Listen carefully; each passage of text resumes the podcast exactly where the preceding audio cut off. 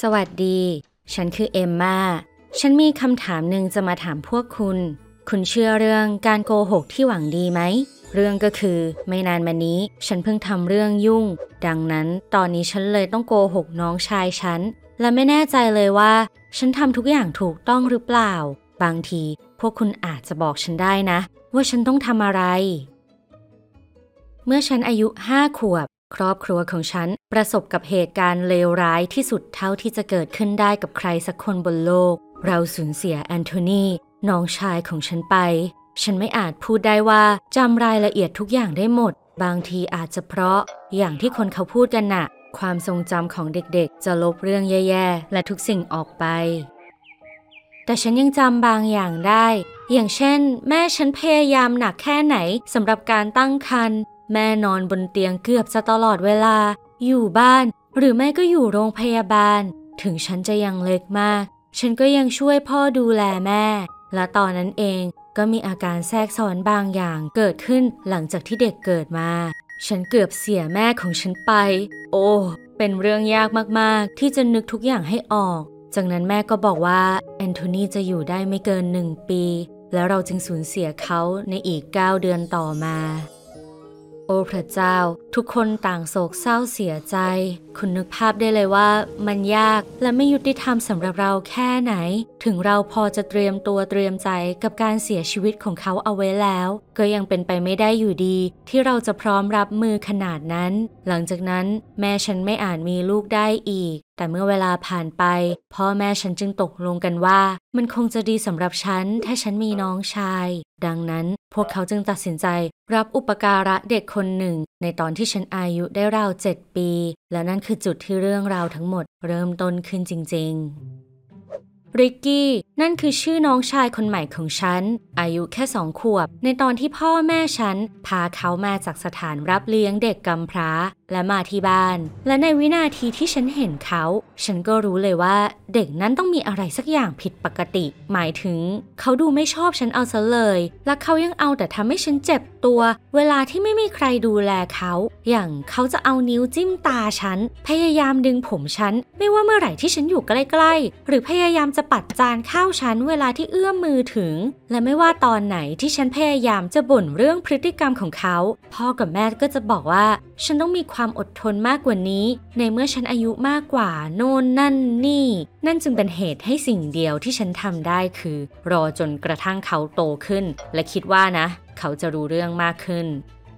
อะไรอะไรๆไม่ได้เปลี่ยนไปมากนักในตอนที่เราโตขึ้น แน่ละ เขาไม่อาจกัดฉันหรือทำอะไรแบบนั้นได้อย่างที่เคยทำตอนเป็นทารกแล้ว แต่ฉันก็ยังคงไม่ได้รับการสนับสนุนใดๆจากพ่อแม่ พวกเขาแค่รักริกกี้นั่นอาจเป็นเพราะเขาเป็นเด็กดีมากจริง ๆสำหรับพ่อแม่ เขาเรียนได้ดี และไม่มีใครบ่นเรื่องของเขาเลย นอกจากฉันอย่างที่คุณได้ฟังแล้ว และพ่อแม่ของเราอาจคิดว่าเป็นแค่เรื่องปกติในความสัมพันธ์ระหว่างพี่สาวน้องชาย เหมือนอย่างที่พวกเขาทะเลาะและตะโกนใส่กันอะไรแบบนั้นอะหรือบางทีเขาอาจจะคิดว่าฉันอยู่ในช่วงวัยรุ่น และคิดว่าไม่ยุ่งจะดีกว่า ใครจะรู้ล่ะ ฉันจะยกตัวอย่างให้ฟังนะ เพื่อที่พวกคุณจะได้ไม่คิดว่าฉันพูดเวอร์ไปเอง ครั้งหนึ่งในตอนที่ฉันอายุ 13 ปี คิดว่านะ ซึ่งนั่นหมายถึงริกกี้ต้องอายุราวๆ 8 ขวบ เจ้าเด็กซุกซนนั่นแอบเข้ามาในห้องตอนที่ฉันอาบน้ำอยู่ ฉันไม่รู้ว่าเขาต้องการอะไรจากแล็ปท็อปของฉัน แต่พอฉันกลับมาในห้อง ฉันเห็นเขาดู account โซเชียลมีเดียของฉันอยู่ ฉันเริ่มร้องตะโกนอะไรสักอย่างเช่น แม่ และพยายามจับเขา แล้วพูดกันตรงๆ ฉันอยากตีเขา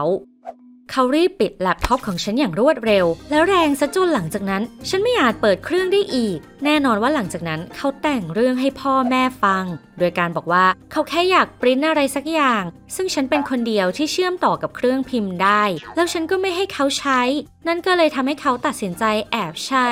blah blah blahอย่างนั้นแหละไม่เพียงแค่ฉันต้องถูกปล่อยไว้โดยไม่มีคอมพิวเตอร์ แต่ยังต้องนั่งฟังพ่อและแม่อบรมอีก ฐานที่ทรมานน้องชาย ตามที่พวกเขาเรียก คุณนึกภาพออกหรือยัง พวกเขาคิดว่าฉันทำให้เขาตกใจมาก และเขาก็กลัวมากเมื่ออยู่ๆฉันจับได้ว่าเขาอยู่ในห้อง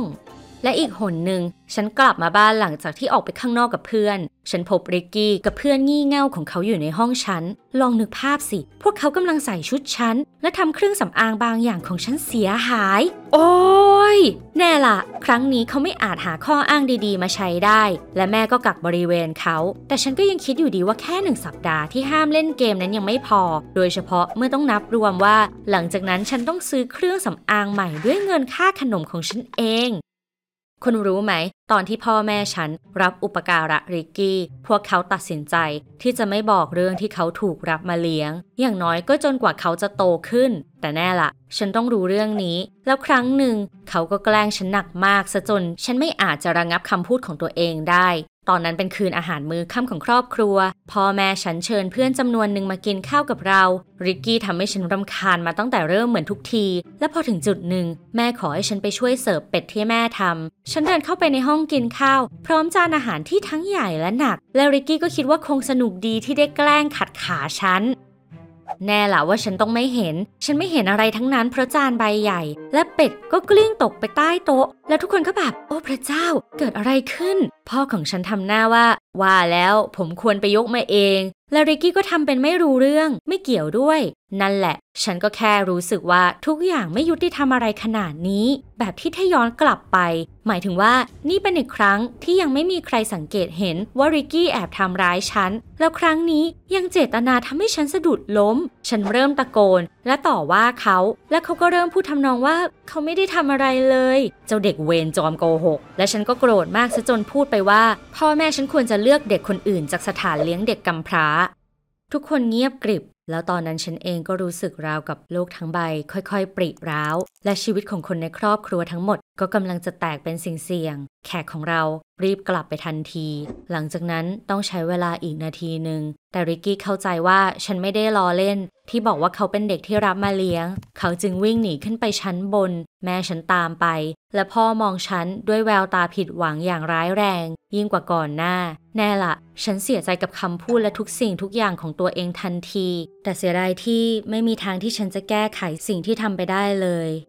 ไม่จำเป็นต้องคุยอะไรจริงจังกับพ่อแม่ฉันอีก หลังจากคืนนั้น ฉันพยายามจะบอกว่าฉันเสียใจแค่ไหน แต่พวกเขาไม่ต้องการได้ยินอะไรทั้งนั้น และแม่ฉันทำเหมือนกำลังจะร้องไห้ และพ่อ อืม เขาแค่มองผ่านฉันไป และเงียบในตอนที่ฉันขอให้พวกเขายกโทษให้ พูดกันตามตรงนะ ฉันรู้ว่าฉันทำเรื่องผิดพลาดร้ายแรง และไม่มีทางที่จะกอบกู้สถานการณ์ได้เลย ฉันรู้ว่าฉันต้องพูดกับริกกี้ด้วยตัวเอง หมายถึง ถึงเขาจะทำให้ฉันรำคาญเป็นส่วนใหญ่ เขาก็ยังเป็นน้องชายของฉัน และเป็นเด็กที่เพิ่งพบว่าครอบครัวของเขาโกหกเขามาตลอดหลายปีมานี้ นั่นไม่ใช่การคุยกันที่ง่ายเลยระหว่างเรา แน่นอนฉันเป็นคนพูดส่วนใหญ่ และริกกี้แค่นั่งอยู่บนเตียง มองออกไปนอกหน้าต่าง แต่สิ่งที่ทำให้ฉันประหลาดจริง ๆ คือริกกี้ไม่ได้ร้องไห้หรืออะไรเลย เขาสงบ เศร้าเอามากๆ แต่สงบ และพอเขามองมาที่ฉัน ดูเหมือนเขาจะอายุมากกว่าฉัน ที่อายุ 16 ปีซะอีก ถึงเขาจะเพิ่งอายุแค่ 11 ปี ฉันบอกเขาว่าฉันเสียใจแค่ไหน แล้วเขาบอกว่าเขายังคงมองฉันเป็นพี่สาวของเขา แบบว่านั่นทำให้ฉันถึงกับร้องไห้ ครั้งนี้ฉันถึงรู้สึกว่าเราใกล้ชิดกันมากที่สุดเท่าที่ทำได้แล้ว ถึงที่จริงเราจะไม่ได้เกี่ยวพันกันโดยสายเลือดจริง ๆ ก็ตาม หลังจากการคุยกันครั้งนั้น ทุกสิ่งในครอบครัวของเราก็เปลี่ยนไป